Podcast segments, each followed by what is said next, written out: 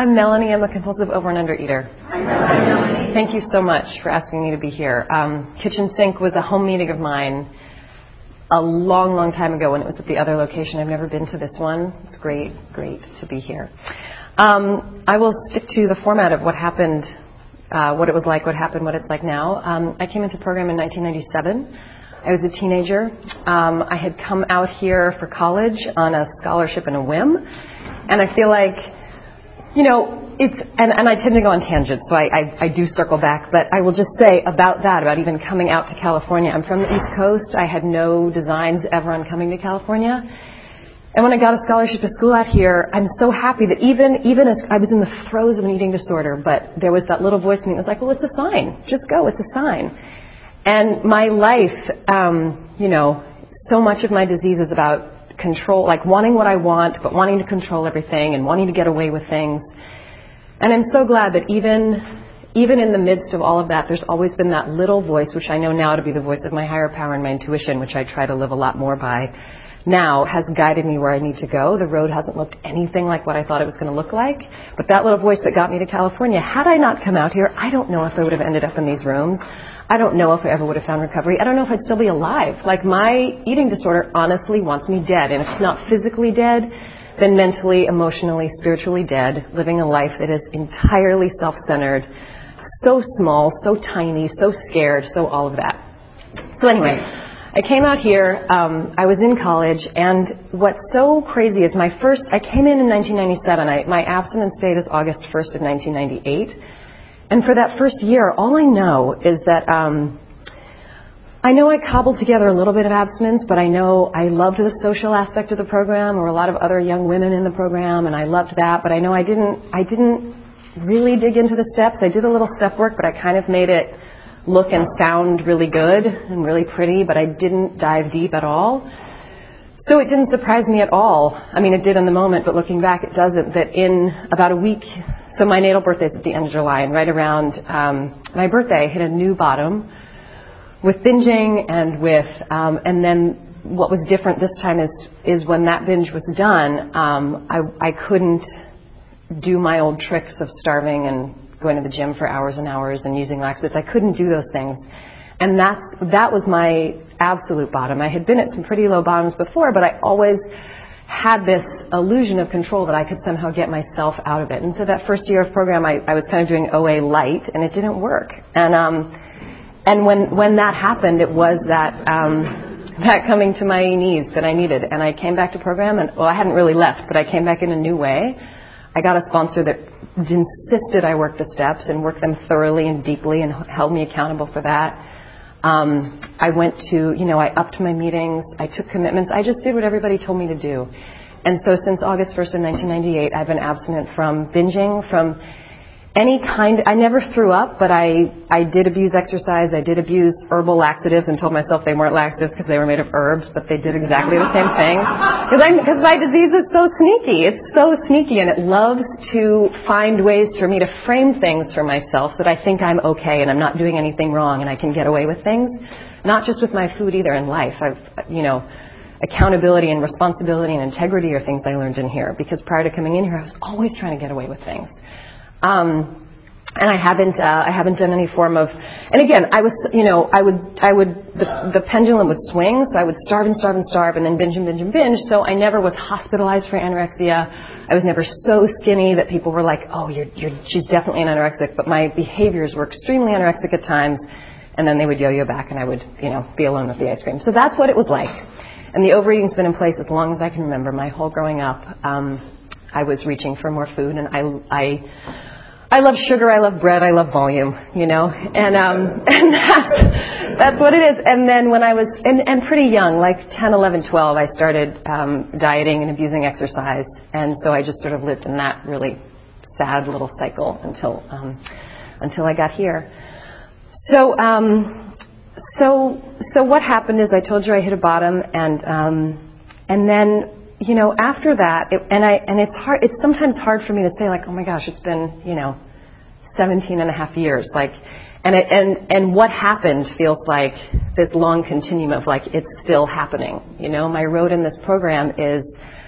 I have had a sponsor the entire time. Not not the same sponsor, but I've I've never gone without a sponsor, and I've never stopped going to meetings, and I've never stopped sponsoring women. There's one woman in this program I've sponsored her for 13, almost 14 years.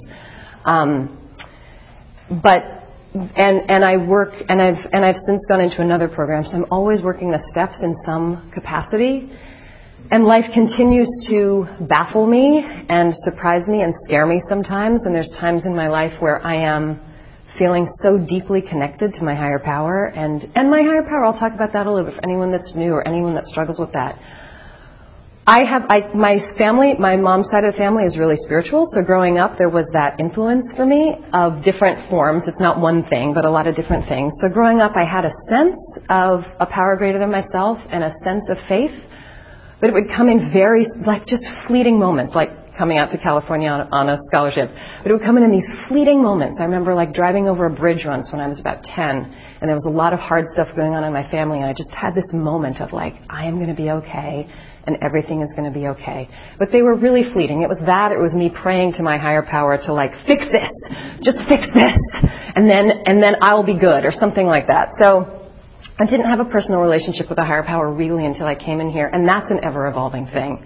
I find now um, meditation and prayer and writing every morning. My sponsor actually, when I check in with her, part of my format for her is I let her know if I prayed and meditated this, that morning, if I read something spiritual, um, and then we talk about other things. But like, but anchoring anchoring myself in some kind of spiritual practice every day, and it doesn't have to look like anybody else's, and it doesn't have to be what any book tells me to do um, that is that is the cornerstone of my program at the, at the moment because without that, even if I'm if I don't take that little moment for myself before I head out into the day, I, I just never know where my thoughts are going to take me, and I'm really addicted to my thinking. For the most part now, food is not a problem. I, I, there are days when I want to eat more. There are days when I, when I freak out about I should be thinner, I should be blah blah. And I'm pregnant with my third child right now. So I'm about, you know, I'm, I'm just going to watch my body. You know, it's going to get bigger and bigger and bigger, and it's going to get smaller and smaller and smaller. And that is such a surrender, and I couldn't do it without being in here, without, you know, being able to. It's a whole other realm for me of surrendering what I need to eat and when, and you know, things I normally live on I can't touch, and and all that sort of thing. But um, but I'm addicted to my thinking, and my thinking is my worst enemy in terms of um, you know, compare and despair with other people or fear that, you know, if X, Y, or Z doesn't happen, then, you know, my head just automatically goes to worst case scenario. I'm not going to be okay. It's not, and I've always been okay. That's the thing. So I need that prayer, meditation, reading time in the morning so that I can address that thinking. Food will be next. If my, if my thinking gets too crazy, eventually I will get back to the food, but the thinking is what I have to kind of wrestle with on a daily basis. And my time is, you know, I don't have hours to sit there and, and focus in. I'm, I like, you know, I do five to ten minutes of meditation in the morning. I read a couple of pages. I say some prayers on my knees, and that's it, because I have a four and a half year old and a two year old, and everybody's getting out of the house and on all of that. So, um, so I, I, I feel like what I keep being surprised by and moved by, both in my own life and in the lives of so many phenomenal people that I've grown to, that I've that I've come to know and love and have close friendships with in this program is is how um, if I just if I do if I do what the book says, and I was reading a little bit in the big book this morning, it's in how it works. It's after the promises, and it talks about you know, every day is a chance for me to bring my higher power's will into all of my activities, all of them. And my only prayer really needs to be, how can I be of service? Like, and, and my, one of my favorite prayers is just, you know, please God, let me be the person you want me to be. Like, just let, in, in whatever realm. And that checks my ego, because my ego still wants cash, prizes, recognition, be a size zero, have $12 million, and then I probably still want more. It just still wants all of that in some form. And if I focus on being of service and I focus on really just moment to moment, like what, what should I do next and being willing rather than forcing myself into force, trying to force myself to find a solution, force myself to find an answer, force myself to whatever, just to allow myself to hear it usually I'm led in the right way. And that's what's been so astonishing. When I look back on the road of my life, all the miracles that have happened, I do not think I would be married to this beautiful person that I'm married to, have these children, have this home, like all of these things which I actually always wanted.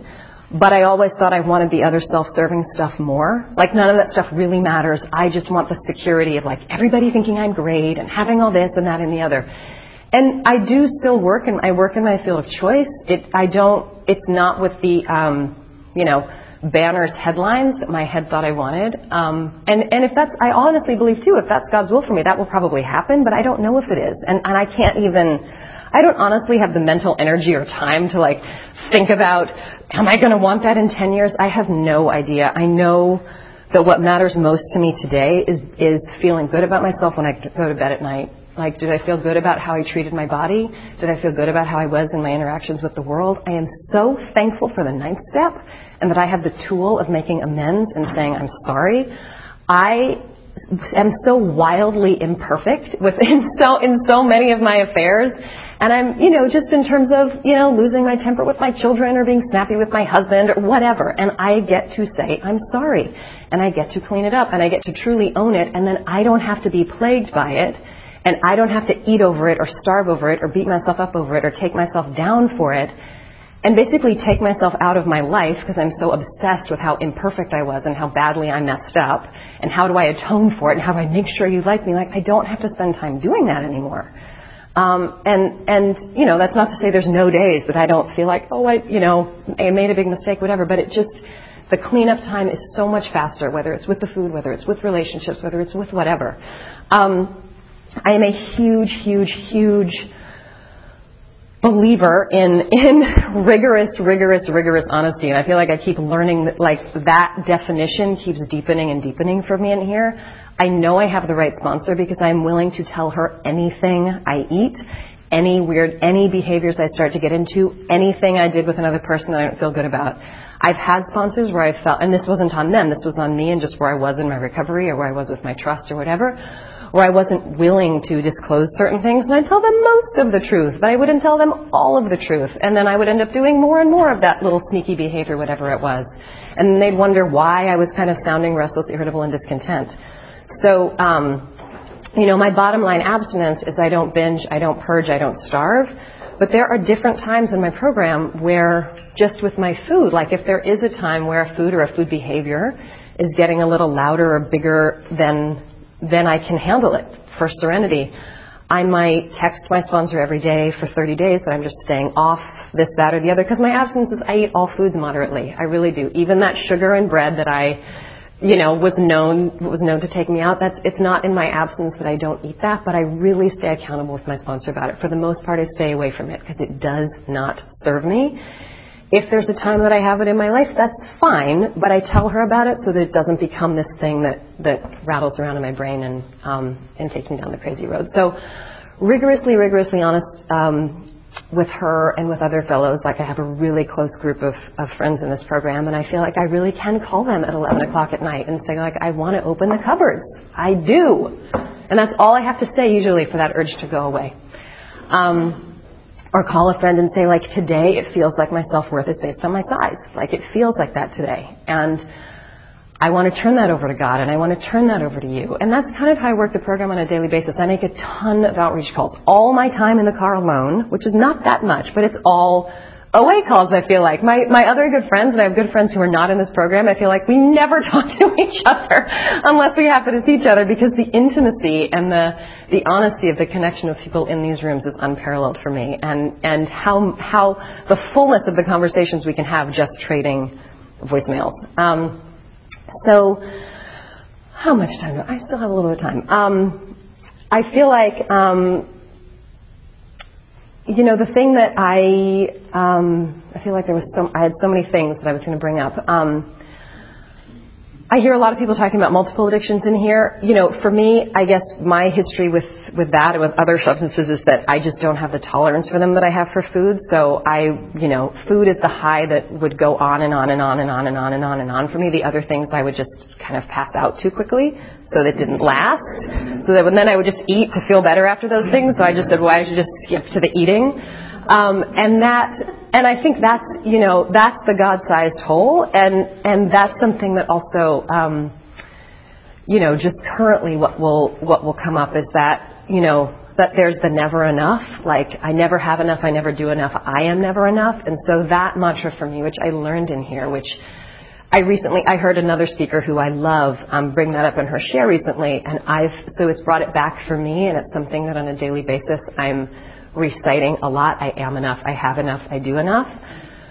Because, um, because again, I feel like my, you know, I, it's, there's this dual existence in me, you know, there's this part of me that is so deeply connected to my higher power and, and can live in that space of faith and trust and abstinence and, you know, a clean, beautiful life sort of devoid of my agenda all the time. But right next to, like right, right next to it is that voice that wants what I want and there's never enough and there's always more. And, and this many years in program, that part of me has not gone at all and it rears its head plenty of times. So I have to have these little phrases, little mantras, little um, keystones that I, that, that anchor me. Um, and from that, there's you know all sorts of deep, wonderful offshoots, and write in my journal for hours and have long conversations about you know my higher power. But I need those. I think the main there's there's a lot of spiritual influences in my life that I love. Something about the 12 steps, I never got the kind of um, consistent serenity that I have gotten by coming in here. And part of it is, I think, it's it's so it's explained so beautifully and so simply.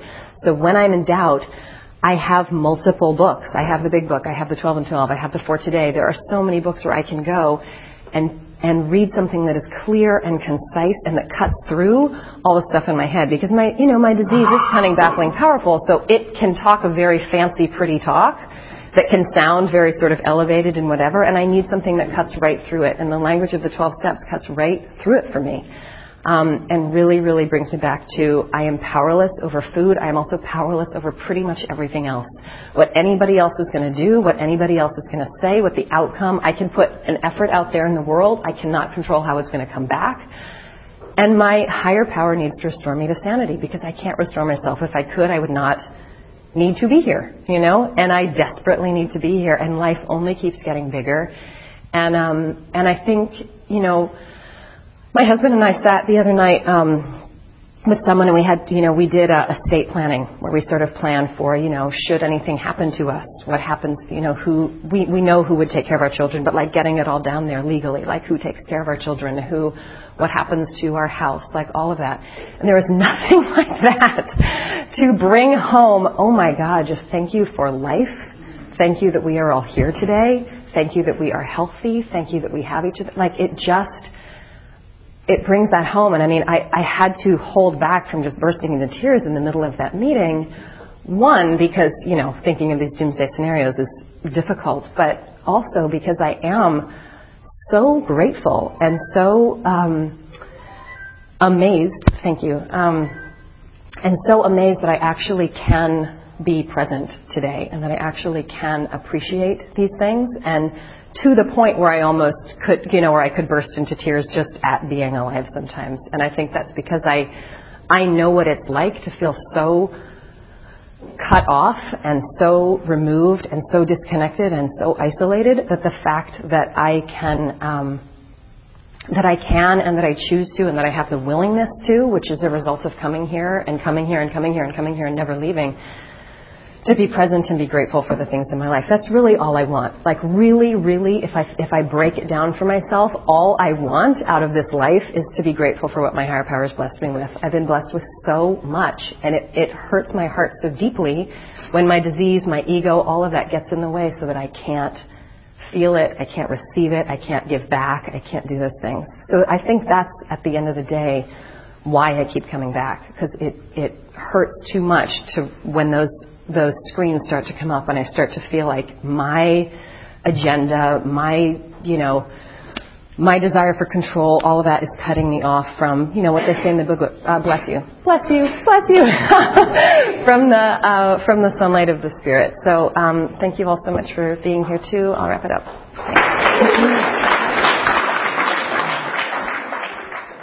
Uh, this is the time for questions only. There's no sharing at this meeting. If you need to share, please do so with any one of us after the meeting. Also, please remember that the opinions of the leader are my own and not those of Overeaters Anonymous as a whole. When asking questions, you need not identify yourself. if being okay. Please remember if you ask a if you ask a question, uh, your voice may be audible on the OA podcast, and I'll repeat the questions after so everybody can hear them. Does anyone have any questions? Oh, I stand up again. Thanks, Katie. anyone have questions? Yes. Thank you so much for your share. Thank you. Um, since being programmed with children, are you able to put your program first, and if so, how are you able to do that? So the question is, since um, having children in this program, am I able to put my program first? And the answer is yes, and there and there was a learning curve. when my daughter was born, she's uh, almost five. Um, I didn't make it to an in-person meeting for I think like six months, and finally my sponsor was like, "I think you need to get to a meeting," and um, and she was right. and uh, I and and now I do. Now I get to three meetings a week. I even started a meeting at my own house after my kids go to bed, so that I could get that third meeting in. Um, as I said, I, I pray, meditate, right? I take that spiritual time every morning. If for some reason I can't do it in the morning, thank you. Um, can I get seven and change? Perfect. Um, I do find time later in the day to do it. I have sponsees. I have my sponsor who I call every day, even call her on the weekends.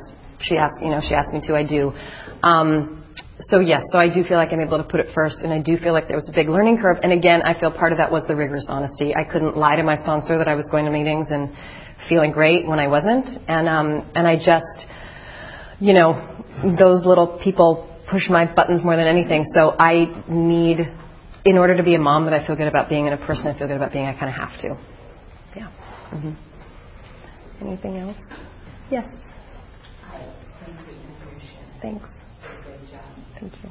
Um, when you call your sponsor after all these years, do you still talk about food or call in your food or So the question is, if, if after the time I've been in program, do I, when I call my sponsor, do I still talk about the food, call in my food, address my food? And the answer is, is yes if it's up.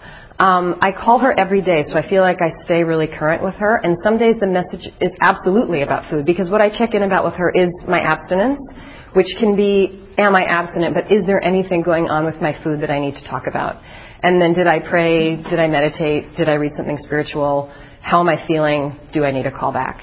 And so that abstinence part really does keep me current. And I've actually been count. There's a particular behavior that had snuck in for me, and I wasn't feeling good about it at all. So I've actually been count, not adding it to my abstinence, but counting days um, of not doing that behavior because it keeps me accountable, and I need that. Again, I'm just so sneaky that I can do something and then sort of forget that I did it. If I have the awareness around, I am intentionally, consciously with my higher power, like asking for the willingness to stay away from X, Y, or Z, and I count days around it, I'm like, I bring a new level of consciousness to it, and I do that. So I definitely talk about that with her. And then there's periods of time that go on that's like, yep, food's clean, and I and we keep going. So I do find that the food um, has never vanished completely for me, so I have to stay stay current with it. Yeah.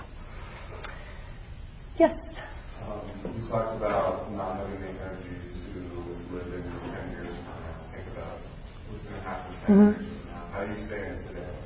So the question is, um, is how do I stay in today? Because I did say that I don't really have the, capacity to project 10 years from now. Um, how I stay in today largely has to do with um, with those spiritual practices that I talked about in the morning, and then just with checking myself throughout the day. I, you know, I, I can track like and, and food has always been the biggest indicator, but now that for the most part I'm I stay away from the compulsive behaviors. If I start doing compulsive behavior, I know I have to backtrack and figure out what's going on. But I, you know, I, I do, I have gotten more sensitive as the years have gone on to, you know, feelings in my body, t- pitch of my voice. Um, if I start, if I start acting not so great with the people around me, I know my head is spinning either into the future or the past. Like I'm actually not here. I'm worrying. Usually it's for me worry. Like I'm addicted to worrying. So I'm worrying about something. And I just have to check myself and bring, and I have, you know, it's all stuff I learned in here. I will go to the bathroom and close the door and get on my knees and take a couple breaths and say the serenity prayer. I will run into my closet. My iPhone signature is like sent from the closet because it's actually true a lot of the time. I will run into my closet and make a quick call and just like download it to somebody that I trust in these rooms because usually what's getting me out of today is that projecting into the past or the future.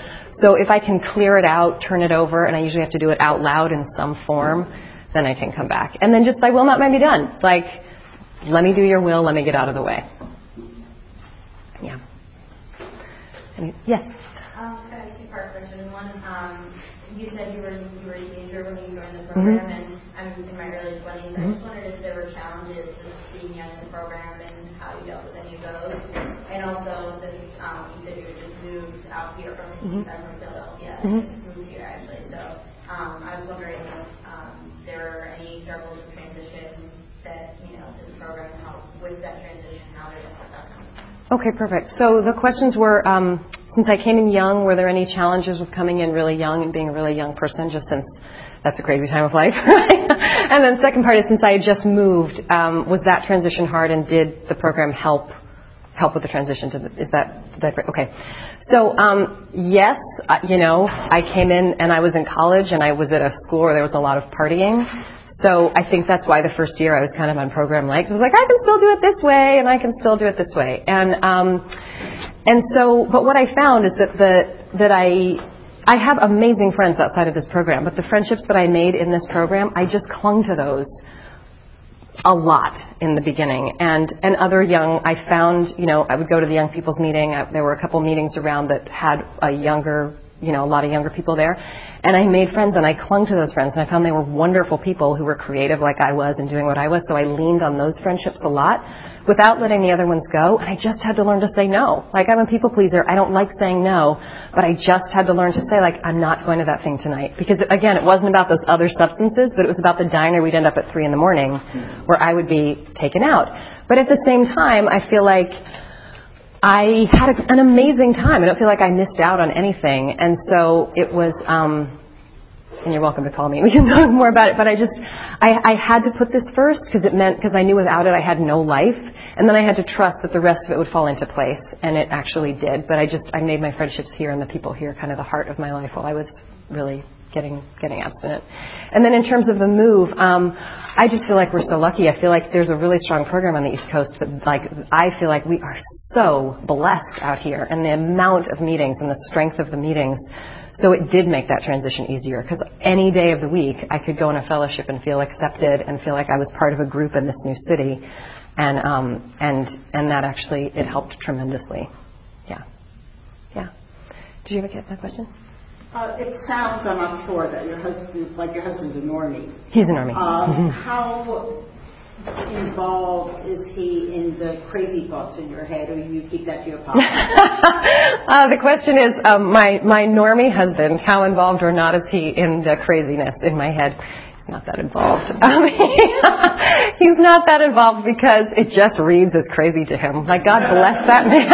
like God bless him. He loves me. He loves me crazy. He like he loves me and accepts me, but I know better than to try to get him to understand anything that goes on in here because he doesn't have that head.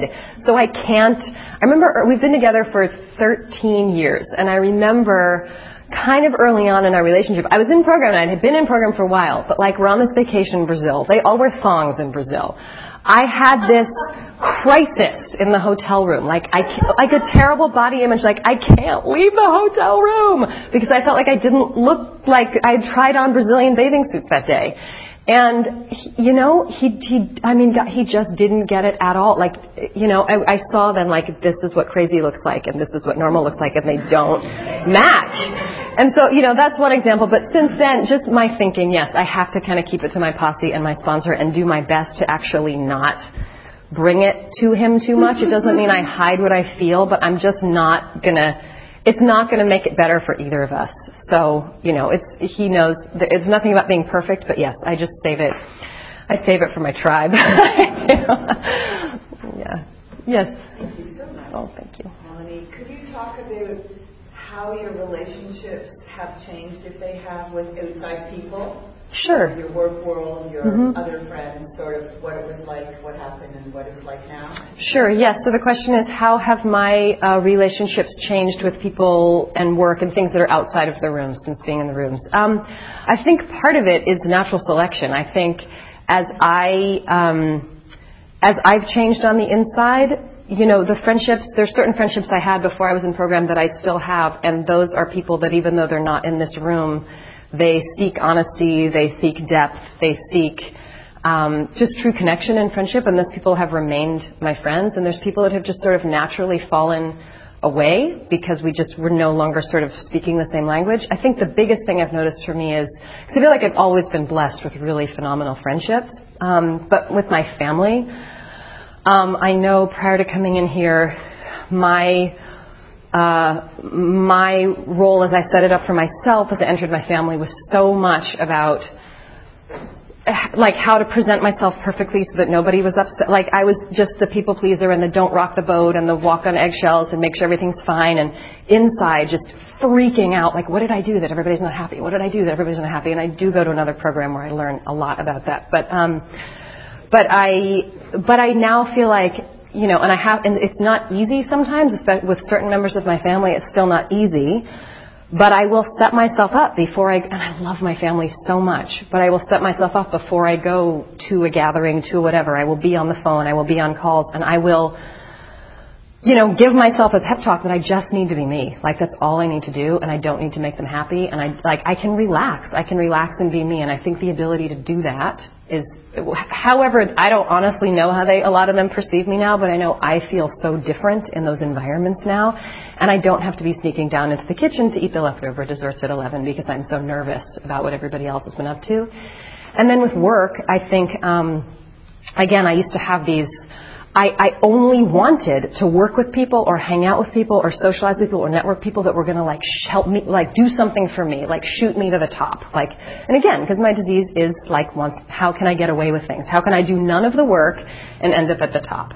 And so, and I, and, and and it's humbling to admit that, but that really is, I thought like, what can you do for me? And I don't do that anymore. I really don't. So much of my whole relationship with my field of work has changed a lot because I, I have made a decision to spend more time at home with my kids and sort of out there trying to make things happen. And things do come my way and I'm super grateful, but I'm not, um, my uh, relationship to my work is not run by my agenda anymore. So again, I feel like um, I'm drawn to different kinds of projects. I respond to different types of people. And there's a lot of people that maybe once upon a time could have quote unquote done a lot for me, but I don't want to be in the same room because it just doesn't, it feels yucky to me. So, yeah, seeking like-minded people and, and going there. Yeah. Thank you. Yeah, thank you. Yes. How do you determine when it's time to make amends?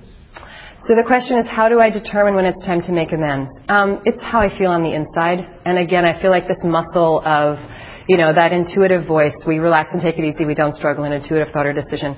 It's that intuitive voice, if after an interaction with someone, if I'm having imaginary conversations with them, three, four, five, six times, I'm having those imaginary conversations several days later where I'm either trying to explain myself or I'm mad at them or whatever, then something is off, and so I do I do a little mini fourth step on it. Um, some I, I write it down if I can. Sometimes I have to like call my sponsor in the car and leave a little fourth step inventory and and name my part, and then I can make an amends, and then I feel at peace again for the next five minutes.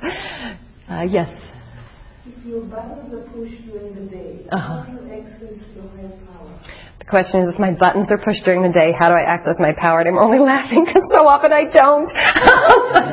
so often I do it at half an hour later. I mean, I just mean that with my kids sometimes. I, I am working, um, like one of my just daily mantras on my knees with God is please let me catch myself beforehand.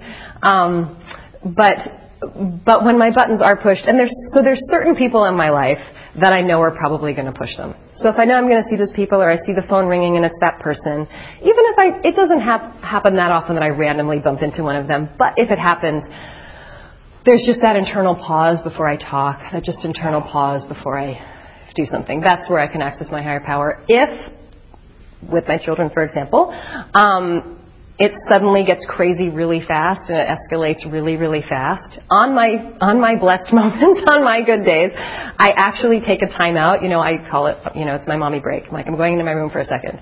And I go in there and I sit down and they know I'm there and sometimes they come in too and I just take a couple breaths. And I just say, it's okay. And I'm powerless and nobody's out to get me. That's my thing. I usually react because I forget that nobody's out to get me. Like they're just people are just doing their day, especially my toddler, you know, just doing his day. And it's not about me. And the minute I remember it's not about me, I usually don't have to react because you know, because I have I have compassion for that. I can relate to that. So that's what I strive for. I do it sometimes. yes, Daryl. What is your concept for higher power, and what is step three like? Thank you. Um, the question is, what is my concept of a higher power, and what does step three look like for me?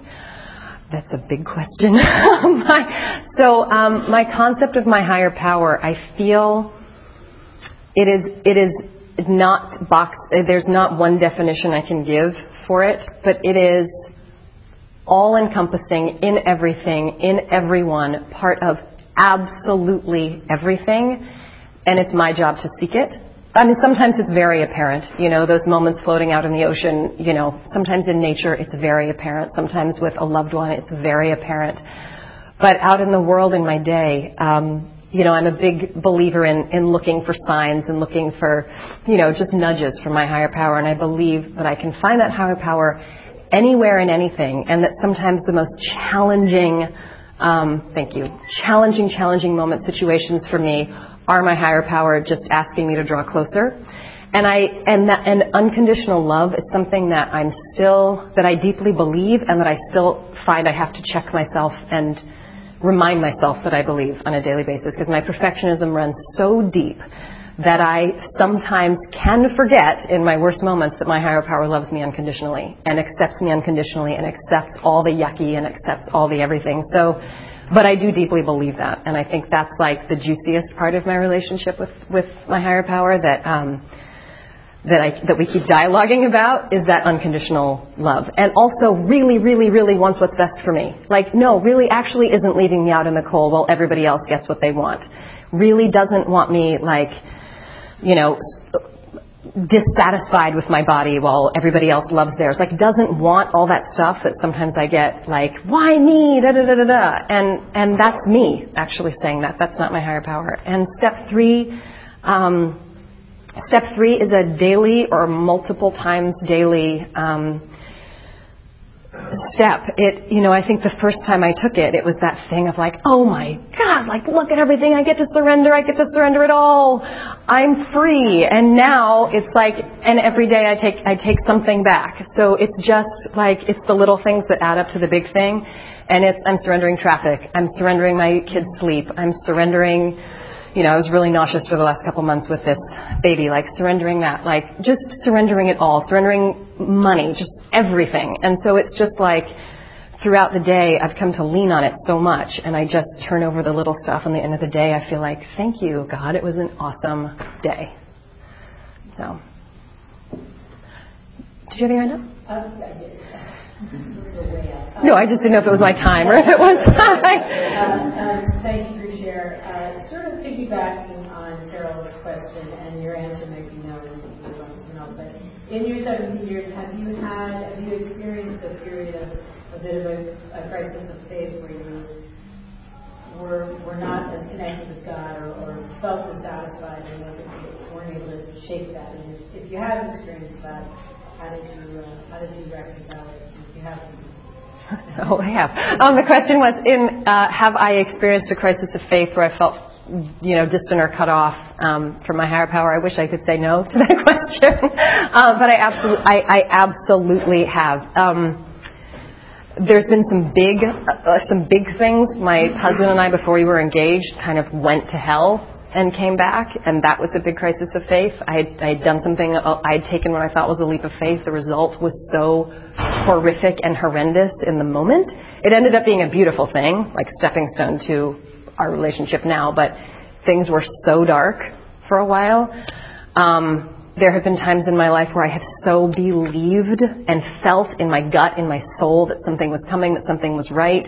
It didn't happen. It went the other way and I have felt betrayed and and and like what has all this been then? Like if i can't trust if i trusted that voice and then that voice and then it was all wrong like why am i even doing this? Everybody else look at all that self will and look what they all have. I think i should go do self will like i think i want self will and um and all i know for me is that when i choose self will and i've toyed with it over the 17 years in various ways i just end up miserable and when I choose my higher power and when I choose the steps and I choose to come here, I just end up feeling good. And I guess I would just rather end up feeling good and feeling at peace and feeling like I can laugh during the day and feeling like I can kind of turn my brain off at night. And when I choose to fall, I can't do that. So that's why I end up back and letting other people pull me back. You know, like thank God for people that have been here longer than me, or even people that haven't been as long, but that have also gone through that, that I can call and say, I like don't believe today. And they say, that's okay, I'll believe for you. And, and I just kind of stick with it. I think just keep coming, you know, I keep coming back. Yeah, um, I think we're at time. No, have, I have one minute? you have one minute. One minute, yes. Um, do you, does your five-year-old know that you're in a program? Do you share, is there anything about the program that you share with her? So the question is, is my five-year-old now I'm in, in program. She doesn't know um, sort of the banner of OA yet, but she knows that I have spiritual practices. She does a lot of them with me, which is so amazing. It's just on her own. It's like she wants to. She like she wants to.